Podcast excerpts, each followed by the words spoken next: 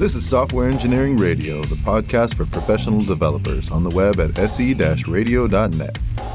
SE Radio is brought to you by the IEEE Computer Society and by IEEE Software Magazine. Online at computer.org slash software.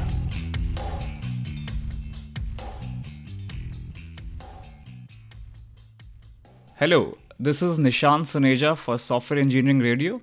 Today I'm speaking with Dan Berg from IBM, and we will be talking about Istio, which is a service mesh for microservices. Hi, Dan. Welcome to Software Engineering Radio. Hello. Thank you. So let me tell you guys a little bit about Dan. Daniel Berg is uh, IBM Distinguished Engineer. As a Distinguished Engineer within the IBM Cloud Unit, Daniel is responsible for the technical strategy and implementation of the containers and microservices platform available in the IBM Cloud. Within this role, Daniel has a deep knowledge of container technologies, including Dockers and Kubernetes, and has extensive experience building and operating highly available cloud native services. Daniel is also a core contributor to Istio Service Mesh project, and we will be talking about that today. Is there anything else you would like to add, Dan? Uh, no, that's uh, that pretty much calls me out in a nutshell. I spend most of my days working on uh, Kubernetes and, and managing and defining the architecture of our Kubernetes service in IBM Cloud and and working quite heavily with uh, with Istio and the Istio community and Istio and probably even more so Istio inside of IBM Cloud. Great. So Dan, before we dive into details about Istio in particular and service meshes in general, let's take a step back and talk a little bit about microservices. Uh, we have done a few shows on microservices, which I've linked in the show notes. However, I wanted to know as to how would you define a microservice cluster? Yeah, so I, I get this asked uh, quite a lot, and and my my interpretation has changed from purely theoretical back in the day when everyone was first learning about microservices and and spouting off what they were to uh, much more practical these days because I live and breathe and run services that use microservices on a day to day basis in production environments. So um, I'm, I'm less theoretical and much more practical these days. Um, and, and really, for me, what microservices provides is a, is a framework for which we can organize our teams and build and deliver and operate uh, units of work that drive our business forward in a very rapid manner.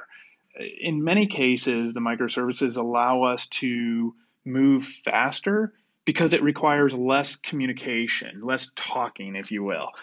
And I'm not saying talking with other other teams is a bad thing, but talking to other teams when it's required for you to do so because you got to do a, a, a, ceremony in order to release your code into production is a bad thing. You shouldn't have to have that ceremony. You shouldn't have to talk to individuals or other teams as you're releasing code. And microservices gives you that platform, that architecture, that that technology in which you can encapsulate your work, reduce the communication between teams, and deliver faster and that, and that for me that's that's really what microservices is, is all about. And it's less about some of the theoretical concepts that says every microservice must have its own data source and completely isolated from one another. I don't really buy into that all that much mostly because i realize that if i've got 100 microservices and every 100 microservice goes out and builds and defines their own database and it's completely different and independent of one another that's 100 databases that I now have to manage and make highly available and distribute across the globe and back up and recover. I'm not doing that. so there's a practicality around microservices and then a theoretical. So I, I, I, believe that we need to stick with the practicality of microservices and, and it's all about driving teams to deliver faster. I see. Yeah, that's a great description of microservices because uh, generally there is a certain buzzy, hazy line as to when does a service become a microservice and so on. Right. So yeah, thanks for putting in in very crisp uh, manner. So from microservice standpoint, what is a service mesh? Yeah, so the service mesh fundamentally becomes it's really a modern day set of tools and capabilities for managing your your microservices because as, as you decompose a monolith or you're starting from a greenfield and you're creating microservices at the end of the day it's a distributed system right? That you've got many components that are interacting with one another and distributed across one or more clusters, even across multiple geos. So it can get quite complex. And what the service mesh allows you to do is it allows you as a developer be able to control and observe and manage that interaction of all those microservices through the network.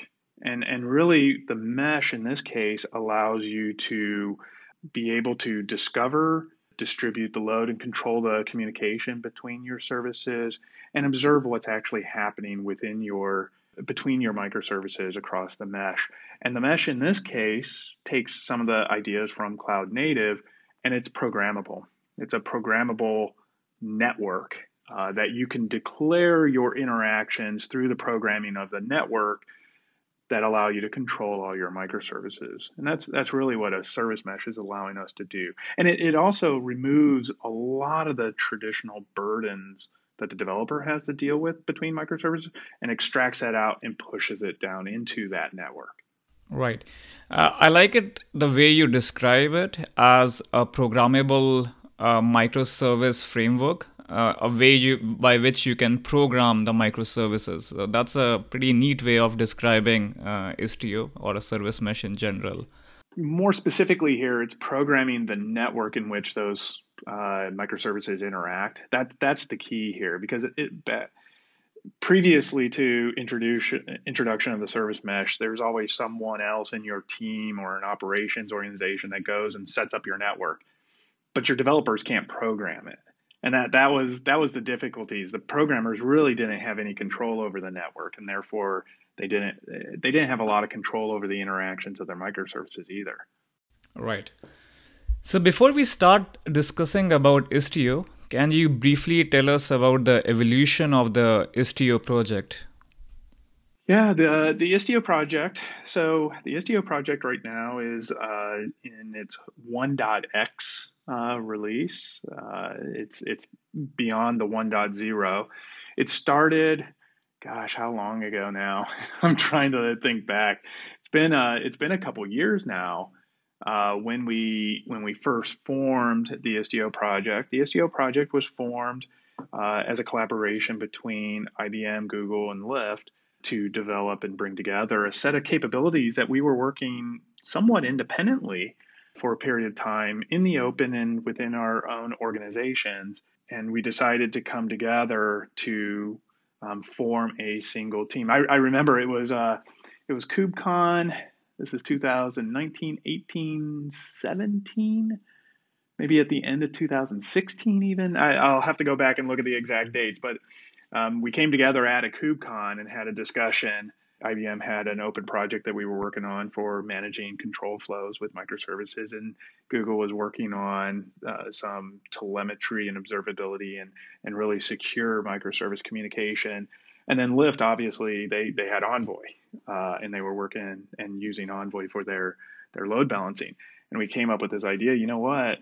These three things really come together, right? They should come together. Uh, and we can continue operating independently, but wouldn't it be great if we joined forces and developed uh, the Istio project?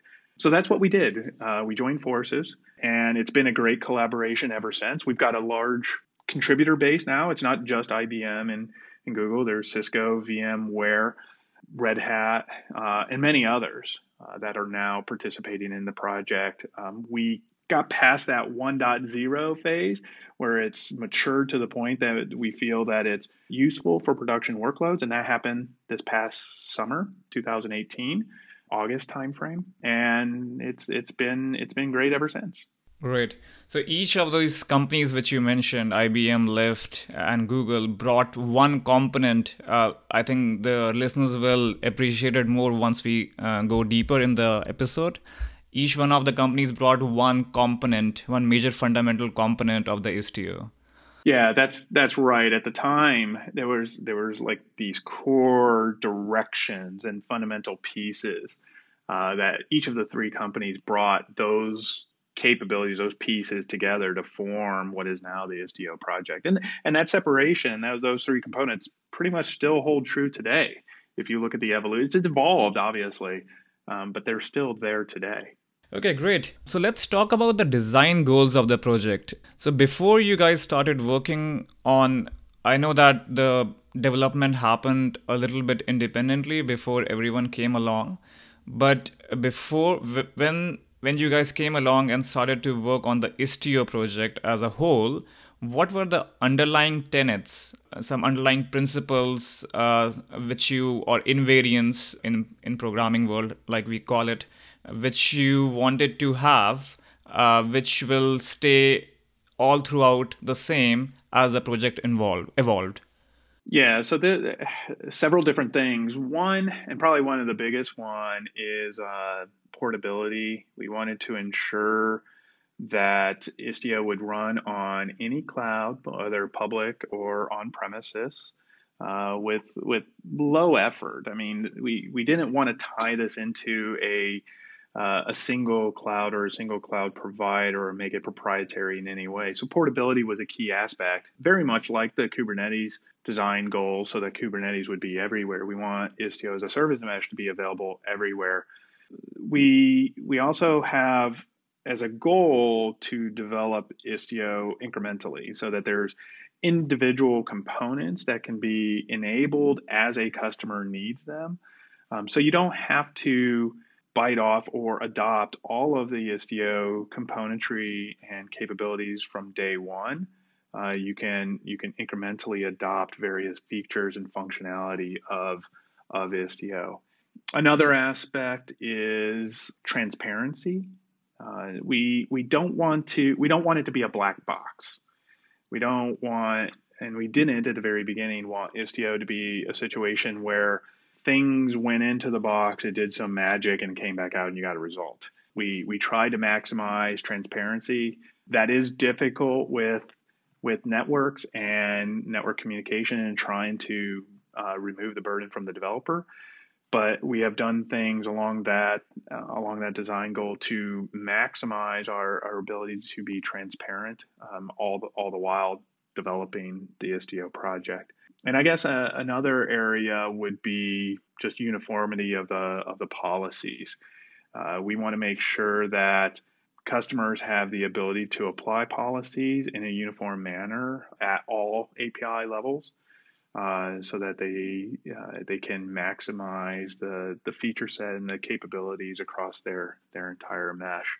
Um, we don't want to bake in capabilities directly into certain componentry. We want to be able to ex- allow for those policies to be integrated in a uniform manner to allow you to extend the mesh if you wish into your environment. So I, w- I would say those are some of the key goals that we have with the project.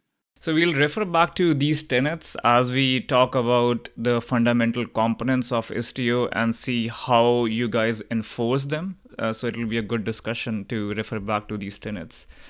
So let's dig deeper into the Istio's architecture uh, by talking about all the fundamental components of the project. So let's begin with uh, the very basic one, which is the, the sidecar proxy. In Istio's case, it's Envoy.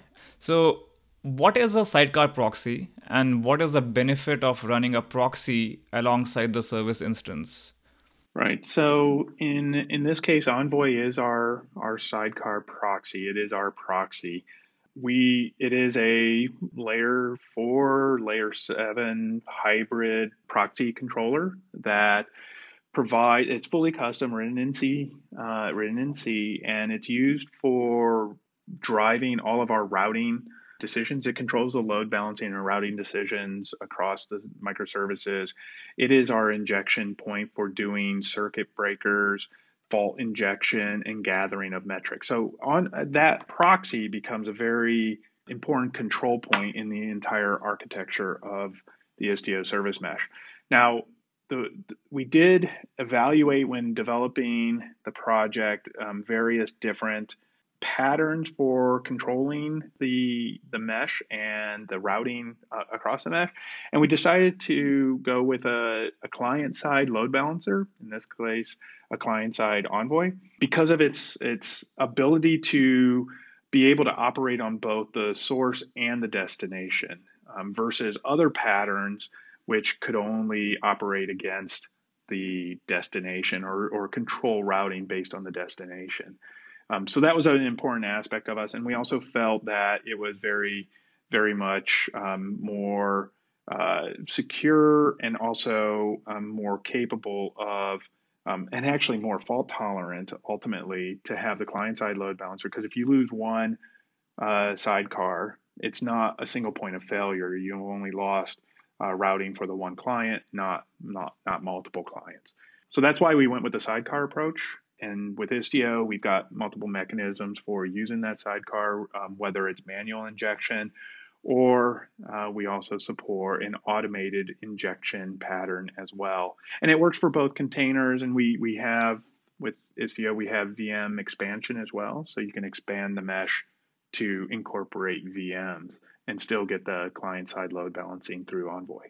Right. Uh, that's a good point which you brought up regarding client side load balancing being uh, being more fault tolerant and uh, since uh, in this case the proxy is running on the each host where the service instance is running it's pretty highly decentralized so there is no single load balancer uh, which is failure to pro uh, which is prone to failures so in this, because each load balancer is effectively running on each service instance host.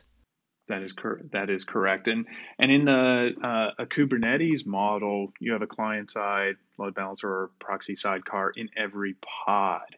So it's even more granular in that case. That even if you lose one pod or one sidecar in a pod, you have other pods where the sidecar still exists and can continue doing the routing.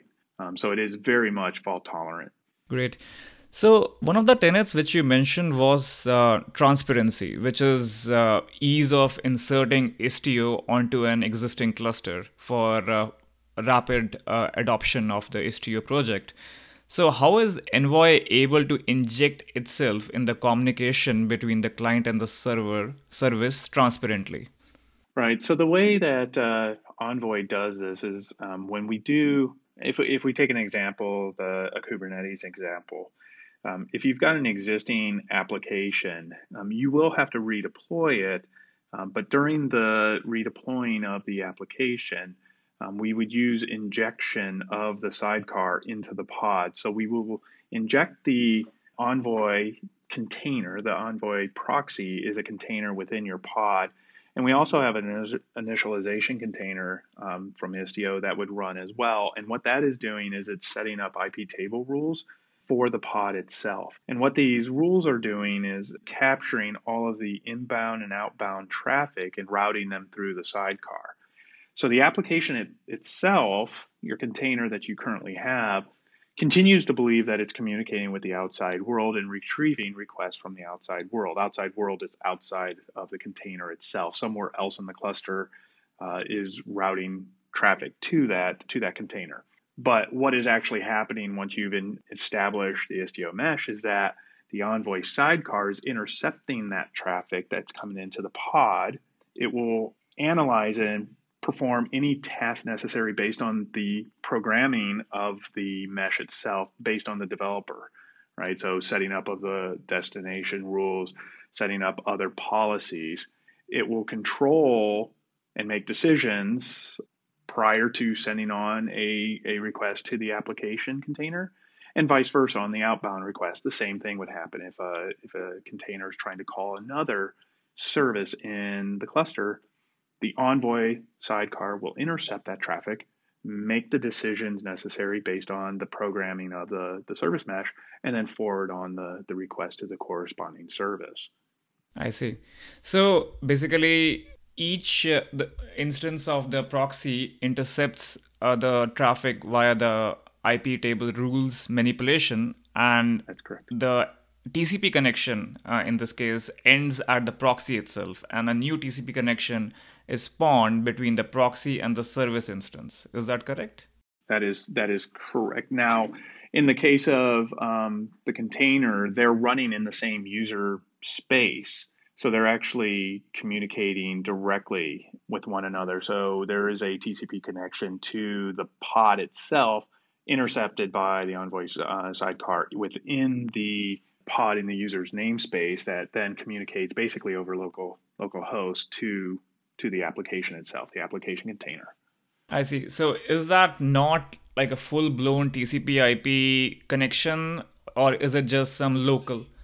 It is. I mean, it is still going over TCP/IP. That is correct. It is still a connection, but it's communicating um, via gRPC between between the proxy and the container itself. Right, right. The communication basically, the, those packets never leave that uh, host. They are just routed back to the same host in the inside the service instance. That is correct. They never leave the host. Um, they stay within the uh, within the same system. In this case, they don't leave the pod itself. Um, it's a communication within the pod. Just like with any other container, it, it's the same mechanism that if you had multiple containers in a pod, they can communicate with one another within the same Linux user namespace. Hmm. Um, mm-hmm. They are just another process within that uh, user namespace. Right. So, and this happens uh, uh, for each outbound and inbound connection. So, any request which is leaving from the service instance to any downstream service instance also goes via the same hops. So, it goes to the envoy proxy, and then from envoy proxy, it goes to the destination service instance. Is that correct? That is that is correct. That is correct. So, and then on the destination service, obviously, if that destination service is included in the and managed by the same service mesh, the same thing's going to happen on the destination. The Envoy sidecar is going to be the first to accept the communication, and then it will do the processing of it and forward it to the application container inside uh, inside the pod. Right. So one question which I had in mind about this model, while it helps you to inject Envoy very transparently in the communication between the client and the service instance, it does incur a few hops, few additional hops, which a request has to make uh, to reach the to, to basically fulfill uh, to get a response. So, does it have any performance implications uh, when we are talking about highly latency sensitive applications? So we have, as part of the Istio project, we have a performance work group that's responsible for exercising various performance scenarios and tasks and checking for degradations between releases. So we're, we're constantly looking at uh, performance characteristics. Istio itself, if you use it um, versus not using it, will you have a performance um, impact? And the answer is yes. I mean, you, you've got more components that are in the flow of traffic. There are the additional hops. So all of those play a role here.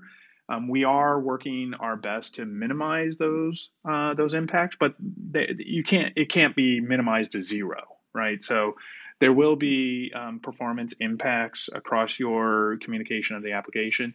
Generally speaking, for many many applications that leverage Istio, the impact is is minor and the benefits that you gain completely outweigh the impacts of the performance. So it's not typically a big concern. For applications that need to get as much highly performant uh, intensive applications, those applications may may turn to a slightly different variant of Istio if they're still wanting to use Istio and and we're working on something right now for those those kinds of applications. And um, one of the designs we have out right now is around a uh, proxyless approach with Istio, uh, which basically removes the sidecar and takes the logic of the sidecar and makes it a library within your application. So that would require changes at the application level to incorporate the library for the sidecar.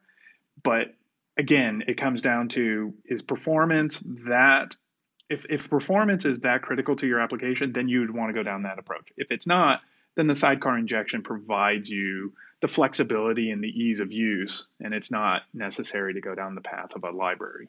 I see. Is a, is this library based approach already in production? Uh, is it available for people to use, or is it something which is being developed? Right, it's being developed. We have a design document, so folks that are interested uh, can go and explore, take a look at the designs that we have available. Um, you'll see the proxyless design that's available out on the project site. You can you can take a look at it. It's all open.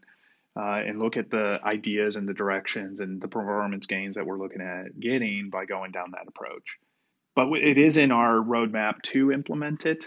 Uh, that's why we're working on the design, obviously, um, but it's not available yet. Okay, great. Cool. So we talked about the data plane communication between uh, uh, service instances and how uh, via Envoy Istio is able to get itself injected in the path. So now let's talk about the control plane. So specifically talking about the outgoing control plane communication from Envoy. So I'm talking about the mixer component of Istio. Can you tell us about the the types of control plane communication uh, which are which is happening between Envoy, the proxy, and Istio, which is uh, I'm assuming exposed as a service to the proxy. Yeah, so Mixer Mixer is really used for enforcing access and access controls, uh, as well as various other usage policies across the mesh and and Mixer actually has dual ro- roles, and w- throughout time we've actually split these two roles. Sometimes you might hear it called policy and telemetry, because Mixer is also involved in collecting the telemetry data as well, which does happen asynchronously. It's not um, within the control plane, but the access control checks and everything, those are done in the control plane and basically, what this allows application owners to do is to program the mesh to check on various, uh, to determine whether or not if I've got two services, I've got A and B, is A allowed to call B, right? And, and that's really the check that's taking place. And there could be a various different ways in which or things that you would want to check on to determine whether or not the two are have rights to call one another. Recently, we've added in support for JWT tokens so that you can um, authenticate the user and determine whether or not the user is authenticated to call um, said target uh, service. And that's all done through a mixer um, policy and policy enforcement that you can program into the mesh. Um, and that's that's one one example. But what this allows, and, and Istio has some built-in configurations, which you can see in the documentation for Istio, that allow you to program the mesh. And we do some client side caching in the Envoy to provide better performance. But we also allow you as a as a user of Istio, if you've got your own very specialized policy check, let's say I'm Acme in my company in Acme, I've got our own role based system for granting access to services. In that situation, I may want to program that into the Istio mesh um, to do the check against my custom access system. To do that, I would have to write a policy adapter for Mixer and inject that, program that, extend Mixer with that adapter. And then what Mixer will do is, as it makes that call, if that policy, if your custom policy is being used, it will create a gRPC connection to your adapter. Your adapter will get called. So your adapter will get invoked during the communication between the services. Now, that does have implications, obviously. Where are you going to run that adapter? Um, make sure that that adapter is highly available and everything else. But the flexibility is there through Mixer to allow you to inject that custom policy. I see. So there could be multiple adapters which are running inside Mixer uh, to serve a single purpose. Like in this case, uh, we are talking about authorization and depending upon the underlying environment in which uh, Istio is running, if it's Kubernetes or Cloud Foundry uh, or virtual machines, uh, this backend infrastructure for authorization could change. So, how is Mixer able to seamlessly contact the use the right adapter and contact the right backend infrastructure? How how is that? Is that a decision which is made dynamically at the time the request is made, or is it enforced via configuration on the mixer side? So that that is enforced through the configuration on the mixer side. When you when you extend mixer with your own adapter as an operations or operating Istio, it is the responsibility of the um, team that's extending and managing the Istio mesh to also properly configure the adapters. So part of this is that the adapters must be available networkly on the network. They have to be able to be addressed and support gRPC obviously in order to be used here. Mixer itself doesn't dynamically discover the adapters. Those have to be pre-configured and added into the mesh and configured for the mesh. However, Mixer is in it has enough intelligence in its own circuit breaking that it can deal with missing or policy adapters that are not available or cannot be reached. But in those situations, if it cannot be reached, then it cannot be executed. And if you've programmed your uh, system to use those policies in that situation, if you're doing circuit breaking, you don't know can you circuit break open or circuit break closed. In many of those cases, you have to circuit break open, or or, or in this case, closed. I'm I'm sorry, I misspoke. You have to you have to circuit break closed because it could be a security uh, situation to leave it open. So you do, as a administrator of the service mesh, you do have to make sure that all your adapters are highly available and network accessible um, within the mesh. So when you say circuit break closed, uh, what exactly do you mean by that? So um, that's a so circuit breakers. When you do circuit breaking, you can circuit break open or you can circuit break closed. Uh, and basically, what that means is if you're making a call to your target destination, if some condition that you're checking is not available or it's failing, you may continue to allow the traffic to take place, which is you leave the circuit breaker open. You allow the communication to keep going because, for the purposes of that application, it's best to allow the traffic and not stop it based on a missing condition that you needed to check. In other cases, if you circuit break closed, it's because you've you've attempted to make a, um, a condition check or you're trying to do a check that's not available or some other condition is now broken and you cannot make a, a, decision whether or not to allow the traffic or not so in that case you decide it's safe safer not to allow the traffic because it could have been a, cons- a security concern for example it could have been like a, an authorization check to an authorization background or a back end. So as part of your adapter, you're communicating to an authorization back end. But let's say that uh, authorization back end is not available in that situation, you're probably going to circuit break closed because if you can't authorize because the backend system's not there, you don't know if the uh, source is authorized to make that call. So you, if you can't access the backend system, your best bet is to not allow it because you have to assume that they're not authorized because of a security concern. Right. Okay. That's a pretty good description, and uh, that's what I was uh, wanting. To, uh, that's what I wanted to listen because I wasn't sure what exactly did you mean by that. So, just to reiterate the mixer, so it performs two different kind of roles. One is a pre-check of a request, which basically involves uh, regarding authorization, making authorization-based decisions, and then there is a post uh, request call, which is also made to the mixer by the envoy, which is regarding reporting the telemetry data. That is correct. So this this basically involves making two requests, outgoing requests from the envoy proxy to the mixer, does the service incur too much latency making these two calls to the mixer backend? So one one thing you should be aware of the reporting or the post call that's done asynchronously. Okay. So as part of your data flow, you don't see that that's done on an asynchronous thread outside the the, the normal data plane communication.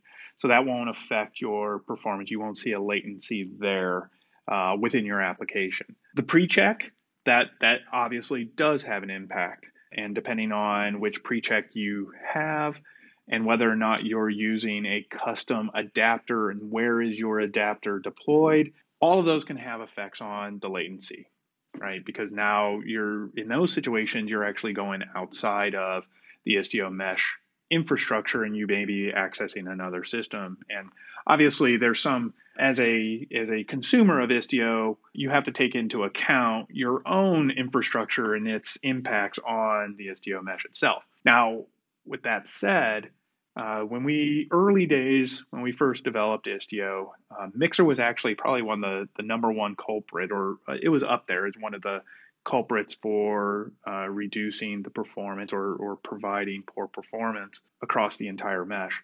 Um, we saw that as part of our performance testing, and we we've done a lot of work to improve uh, the interaction model with Mixer and how you use it. As an example, many of the pre-configured or out of the box checks, the adapters that are made available as part of Istio, are also cached with the envoys and that saves significant amount of time when you make those pre-checks. So we've reduced the latency um, quite a bit by doing the the caching of those policies uh, with the uh, envoy sidecar. But if you're if you build your own policy adapters that's where you're going to see the biggest latency interacting with your own adapter uh, we've done a lot to minimize the impact, but at the end of the day, that that is going out, calling an external system, and reporting that back. You do have the extra hop with the pre-check, but again, the pre-check, if you're not using the policies, and the pre-check is a no-op, so it doesn't have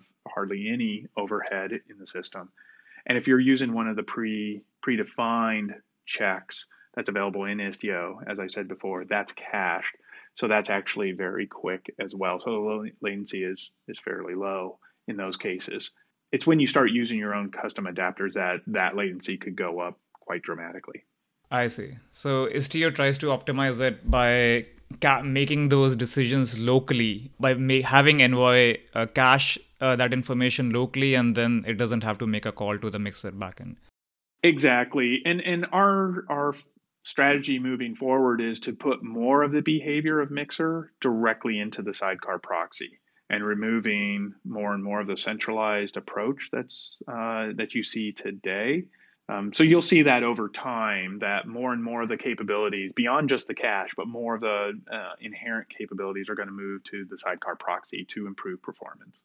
So regarding the point you just made, doesn't that go against the policy uniformity tenet, which you mentioned at the beginning, where you said that every service instance should get a uniform view of the policy.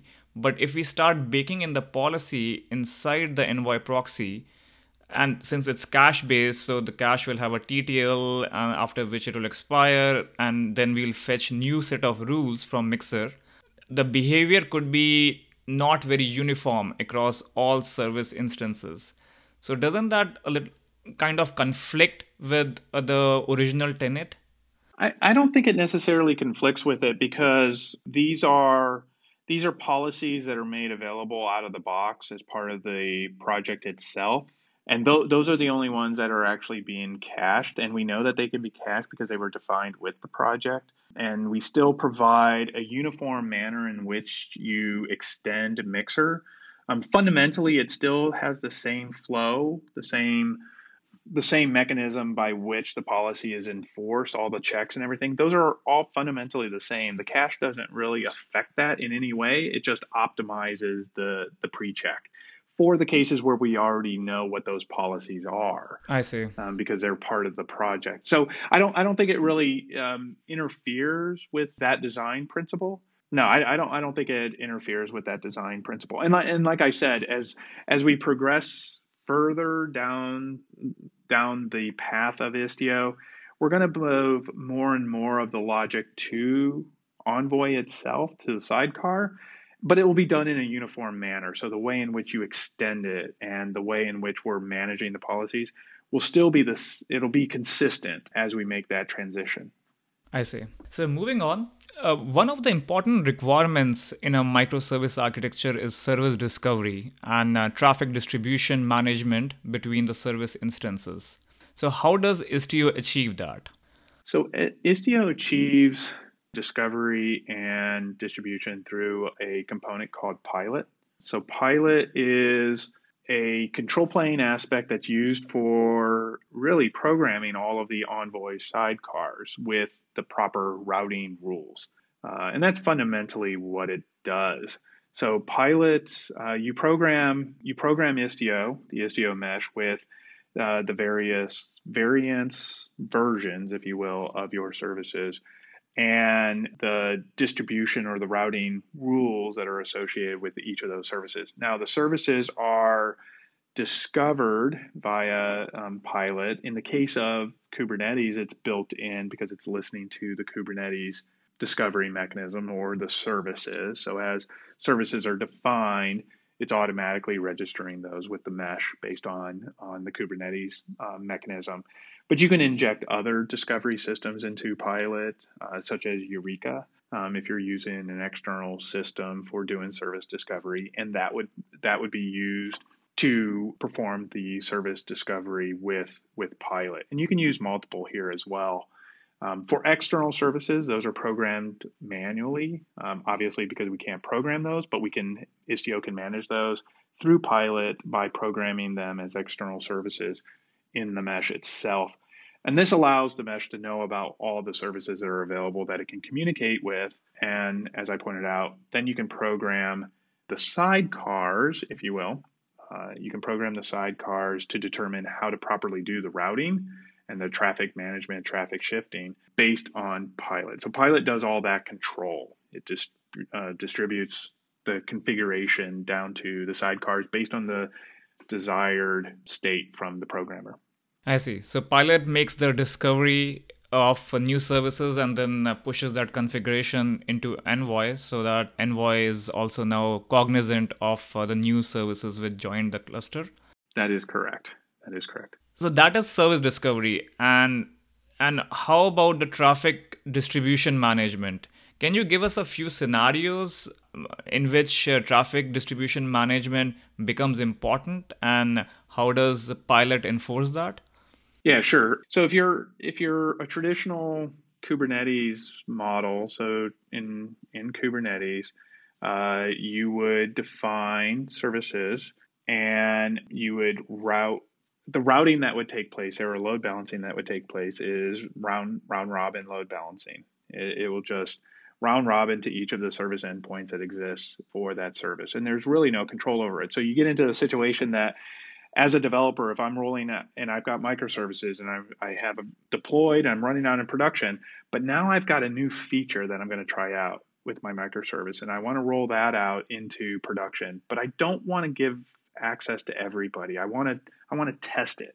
I want to do a canary test or an A/B test. That's very difficult to do with Kubernetes today uh, because there's no way to roll out a change without giving it to everybody. That's where Pilot comes in. Pilot allows you you can deploy a, a, a service or new instances of your service, but with Pilot you can identify versions of that. So you can you can start identifying a version 1 or a version 2 or a version 3.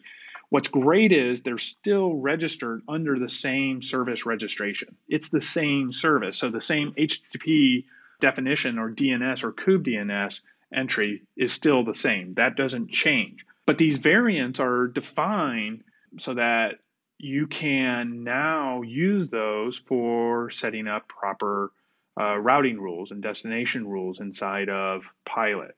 So in that, a great example might be I'm, I'm working on my component and I've declared a version one and it's, a, it's out and running in production. Now I'm going to do a version 1.1, but, and I'm going to deploy that and I can deploy that immediately and no traffic is routing to it because the traffic routing rules inside of Pilot say 100% of the traffic is going to go to version one. I haven't changed anything in the routing to determine that it should go somewhere else. But now, as a developer, I could change the routing to indicate that I want to route 100% of the traffic to version 1.1 if and only if the user identity is me, myself, right? And then once you've programmed that in, then everybody else on the planet is going to get version one, except when you log into the system and start developing against it, you'll get version 1.1. And that determination is made by Pilot.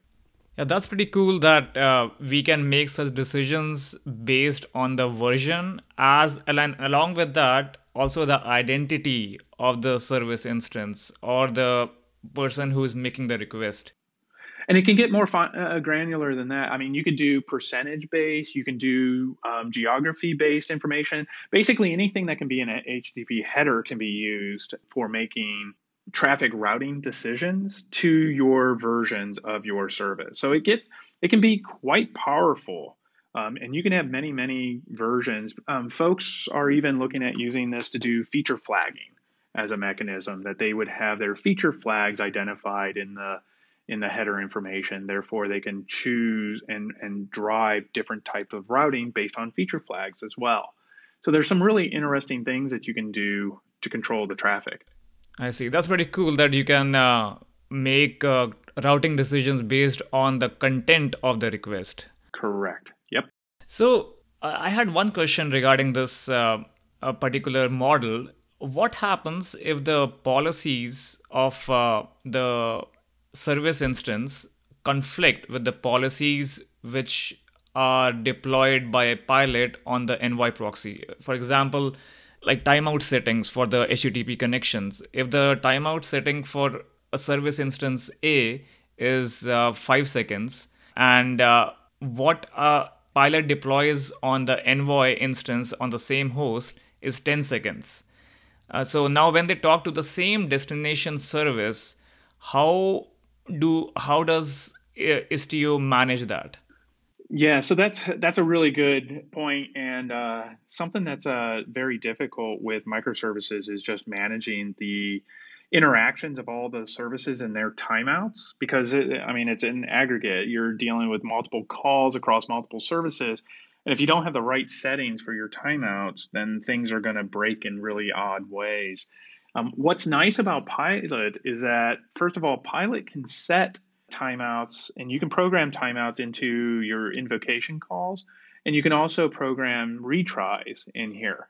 But what's even better than that is i shouldn't say better but what helps as a developer is pilot can inject changes or delays in those invocation calls so you can test your timeouts.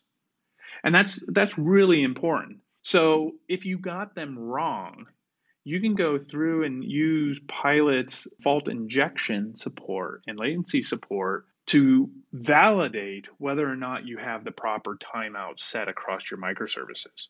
I see. So you're talking about the fault injection test based testing. That's right. That's right. I see. So that will help you to kind of determine that the timeouts which were deployed by the uh, pilot on the proxies are well set but you cannot change the timeout which are inbuilt inside the service instance. You you cannot, right? So, uh, a, like in the example which I gave, uh, what will be the timeout uh, which will be used by a service instance? The five seconds one, which is inbuilt inside the library of the of the service, or the 10 second one, which is deployed by the pilot on the envoy proxy. Well, oh, at this point, Istio does not change the application. So the application timeout obviously is going to supersede everything um, because it's going to time out. But Istio itself won't. It won't time out, um, but the application will supersede that. But what what you can do with the checks so if your application is already having timeouts built into it, one one of the things that you can and probably should do is remove the hard coded timeouts from your application because if, if it's hard coded into your application, then it doesn't give your developer the ability to programmatically adjust the timeouts um, because they're baked into your application. So those should be removed. You should re- refactor, re-architect your application slightly to remove those hard-coded timeouts when you're using the service mesh because you can program program those in and adjust them real time um, within the service mesh itself. I see. Well, that's a good point. Uh, hard coded timeouts are never a good idea, even with or without service mesh. That is that is correct. right. So, lastly, the component of uh, Istio which I wanted to talk about was uh, Citadel, uh, which is a key uh, store, key store for all the identity information within the uh, network. So, but as uh, let's take a step back and uh, let me ask a more general question about how uh, do all these components, Citadel, uh, Pilot, Mixer, fit in the Istio security model? And what roles do they perform to ensure a secure pathway of a request coming from the origin uh, end user?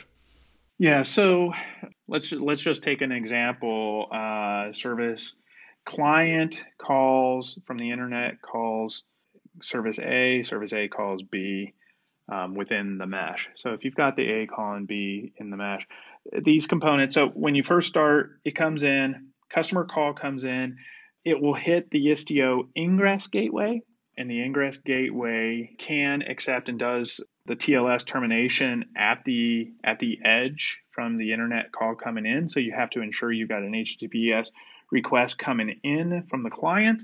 That ingress gateway is programmed and participates in the service mesh.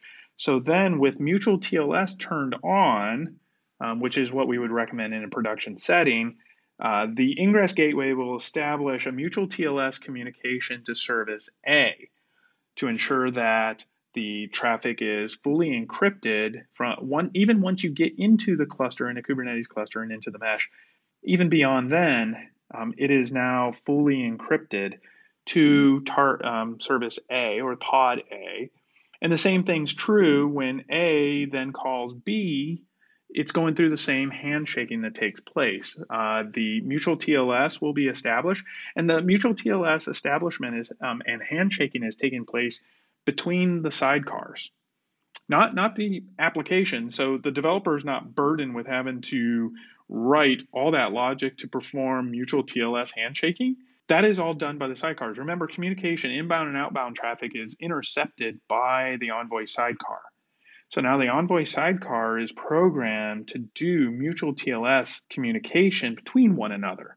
And who is responsible? I just wanted to ask for performing mutual t- uh, TLS, you need the certificates. And which component of Istio is responsible for deploying both the client and the server side certificates? And that is Citadel. Okay. Citadel's primary role is to manage certificates and manage service identity within the mesh itself. Um, it's service to service and end user authentication using the identity credentials from Citadel itself. So it's managing all the certificates and it's which ensure that you get encrypted traffic between between your services. And in this case, if you're running in a Kubernetes cluster, this means you get encrypted traffic between pods, which anybody that's trying to build a secure a secure container solution, this becomes incredibly important. Citadel is also responsible for revoking or revolving those keys. So it's it's constantly doing that. I think the default is a 15 minute rotation. So it's constantly rotating the keys across the entire mesh.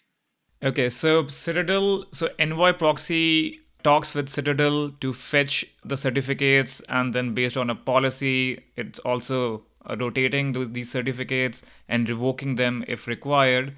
And then uh, Pilot is responsible for uh, deploying the authentication policies on uh, on the Envoy proxies, which is required when you establish this mutual TLS between the service instances. Is that correct? That is correct. Yes. So and and just one clarification. So Citadel, so the sidecars don't talk to Citadel. Citadel will talk to the sidecars and will will send the certificates to the sidecar. So it's sending the certificates to the sidecars. And you're right, Pilot. And that, that, thank you for clarifying that. Pilot is responsible again, going back, responsible for programming the sidecars. And in this case, as part of the programming of the sidecars, it's programming the authentication policies and and also providing some of the secure naming content and information to those policies or to to those um, proxies. So, what exactly is this uh, secure naming content? Can you t- talk a little bit about that? So, um, this is basically just a it's a, a mapping of the it's an end-to-end mapping of the server identities, and it's encoded within these certificates. And, and, and it's really referred by the discovery service and, and DNS in this case, uh, kubedns. So this way we can use this mapping information from identity, like in service A. If we have a service A, the identity of service A to the service name B so that we actually know what that means. That basically, A is allowed and authorized to run service B. So that's what this information is encoded in the secure naming. And, and Pilot is watching for for changes in the API server. I mean, that's what it that's what it does. It's a controller. Istio is an extension of Kubernetes in that way and it is it is constantly creating the secure naming information and distributing it securely as changes take place within the cluster itself. So pilot is constantly doing that. It's not something that the customer necessarily or the developer has to do. Pilot is doing that as changes are being made within the cluster. I see. So basically it helps secure naming information helps you to prevent like man in the middle attack where a malicious user is able to route traffic from service A to its own service, but uh, then also uh, the communication from service A to the malicious service will not happen because of these secure naming rules which have been deployed on the service A. That's right. That, and that and that's what makes this so powerful because a malicious user here is not able to perform the man in the middle in this case or or to forge the identity of one of the services because of this. Right exactly. Cool. Uh, so i think we had a pretty good talk about all the different components of uh, istio so one of the last few questions which i wanted to ask was comparison of istio with other service meshes which are out there I know that AWS launched App Mesh in this reInvent, and uh, Linkerd has been around for a while. So, can you do a little bit of a comparison and uh, where does Istio stand when compared with uh, these uh, services? And I know there are other service meshes too, but these were the popular ones, so I thought I I handpicked them. Yeah, and and back when we first started, even before we started Istio, we were looking at the different meshes or microservice platforms that were available before we started that, and before we even decided to go with Istio. Now, there's there's many different. Today, it seems like there's a new service mesh popping up almost every other day. So there are various others. Um, Linkerd obviously is one that uh, is a Java based sidecar for performing some of the same characteristics. It's just a, a different sidecar in this in this case. It doesn't have all the same features uh, as Istio has, but it does have some of the same core some of the same core tenants and some of the same uh, abilities to do uh, like um, policy based uh, routing um, I, it's not clear to me, and I'd have to go back. It's been a while since I looked at Linkerd. I don't believe they have the same level of security control that we have in Istio, especially around the, the features that Citadel has. But it is it is lightweight as far as the number of components, so it's easy to install. Another one that's like that is the the one from HashiCorp. Oh, what is, I'm going to bastardize the name now. Uh, what was the? It was the something Connect Consul Connect. I'm, I'm misnaming it now. Uh, I can't remember the name from HashiCorp. There are so many service meshes out there. Do you think that every everyone has a room for growing, or is it like an overcrowded market at this time? Or or maybe this whole concept of service mesh is a new one, and market will be going towards everyone will be going towards that trend. So which will give every service mesh a room to expand and grow yeah, I believe what's going to happen is what we see in many of the in the IT industry. What happens when something new comes on the market? I think we're going to see more expansion. I'm confident that you're going to see more variants of service meshes, as well as even higher level uh, utilities and projects that try to link together multiple meshes. Uh, I, I, do believe you'll see that kind, and using some of the same capabilities that you see from Istio, whether it's uh, Envoy or it's an Istio or um, Pilot and Envoy together, or another group taking uh, Citadel uh, and using that as part of their solution. So I do think we'll see more expansion, and there is room for it. I mean, there's no there's no clear necessarily a winner uh, in the in these spaces. Some of them are going to be that um, a service mesh capabilities have been expanded on top of pre-existing solutions like service microservice solutions, microservice discovery solutions, and the, and oftentimes they don't have as many features or the richness, but if you're already using that product, it might make sense to adopt their service mesh at least initially because it's easy to adopt because it's built into the solution that you're already using. So I, I do think we'll see some of those. And then, of course, in other cases, other cloud providers are building their own meshes, their own service mesh. Part of that is some some clouds like to have proprietary solutions and, and don't don't want to work with the community and I I mean there there's variations on those themes, but I do think what we're going to see is that the market's going to grow. We're going to see more projects over time, but I do believe that ultimately these things shrink. Um, they're going to it take it's going to grow for a bit, and then it's going to come back. It's going to shrink back to a smaller number of adopted solutions. Um, we saw the same thing in the container orchestration space. Uh, as, as we can all attest that Kubernetes is the one that's kind of formed as the clear choice by vendors and customers. I think we're going to see something similar with service meshes, and it's going to be based on the strength of the community, strength of the code base, participation from other vendors. Uh, so, which which one do we think, or a handful do we think, are going to emerge as the clear winners? I think Istio has a strong chance. I think it's got a strong footing and a strong community. Great.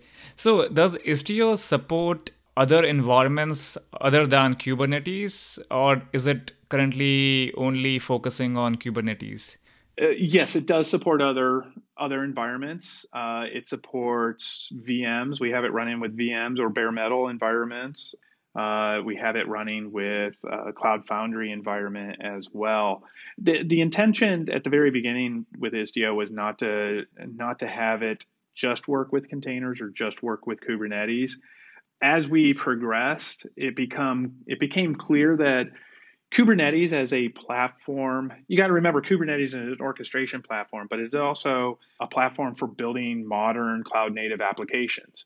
So we built Istio and the Istio control plane as an extension of the Kubernetes API server uh, with custom resource definitions because that it was the programming model that fit our needs.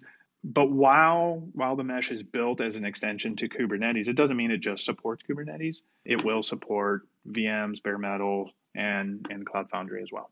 And the support of uh, these other environments are already production ready, or is it something which is being worked on? So the VM and bare metal support definitely is. It's part of the VM expansion available in Istio. The Cloud Foundry, we've seen less adoption. So I would caution someone if if you're looking at picking up and using it for a Cloud Foundry environment, I would evaluate it and test it. Uh, and if you're really serious, get involved in the community and help um, expand and harden that feature set, which is less about Istio and more about the environment in which it runs in. That's that's really where you'd you'd have to do more of the work for the sidecar injection and policy enforcement is unique to that environment um, versus a Kubernetes or a VM based environment. So, like I said, we haven't had as much of a a community or consumer requirements for it. There are some, but it's not nearly as strong as containers and VMs. Okay, great. So, Dan, lastly, what are the upcoming features of Istio which uh, everyone who is listening should look forward for? Well, so the the big thing, first of all, Istio is super rich in features. Uh, there's there's already a lot of very rich features available in Istio. Um, we are uh, delivering 1.1. We're we're working on finalizing 1.1. What people need to be aware of and where we've put some focus, and like I said at the beginning of this, I live this day in and day out as part of IBM Cloud with our Kubernetes service. It's operations and operational maturity of a platform. Um, if you want to adopt and use a platform, you want to make sure that it's easy to operate, easy to install, easy to extend, easy to upgrade, easy to operate. Um, so we're we're really putting more focus on those capabilities in Istio and making it operationally mature. So that's what you're going to see in 1.1. We're looking at even beyond that into the future with with more advanced like multi-cluster support, which we have some capabilities in in uh, 1.0 right now and 1.1 for multi-cluster, and really supporting those hybrid scenarios, so on-prem, off-prem, uh, multi-cloud scenarios. And I do believe you're going to see more of that, especially as we progress our strategy and into the future, much more of the multi-cloud hybrid scenarios. So, Dan, how can people follow you? Everyone who is listening, how can they be aware of everything new which is happening in Istio? So, uh, very easy. Get involved in the Istio community. We have a uh, messaging board where you can ask questions uh, and follow those questions and participate in the community actions. We have a we have mailing lists as well, but the discussion boards are, are fairly new and we want people engaged in those. It's a great way to ask your questions, stay focused and watching where the community is going. Uh, we have weekly community um, meetings that people can get engaged with. All of our designs, all of the working groups, those are all posted out on our GitHub repository uh, as well as our Google Docs um, page and our Google Drive for Istio. So it's very transparent. You can easily go and see what each of the working groups are working on. If you're interested, get engaged. Each working group has posted meetings. You can call in to those meetings and participate, even if you just want to listen initially. Um, but we we definitely we're looking for participation. We want more input from the community. So please get engaged. Take a look at istio.io. That's your starting point for for seeing the, the working groups and, and the discussion boards. Great. Dan, thank you for coming on the show. You're very welcome. Thanks for having me. This is Nishant Suneja from Software Engineering Radio. Thank you for listening. Thanks for listening to SE Radio, an educational program brought to you by IEEE Software Magazine. For more about the podcast, including other episodes, visit our website at se-radio.net. To provide feedback, you can comment on each episode on the website or reach us on LinkedIn, Facebook, Twitter, or through our Slack channel at seradio.slack.com. You can also email us at team at se-radio.net. This and all other episodes of SE Radio is licensed under Creative Commons License 2.5. Thanks for listening.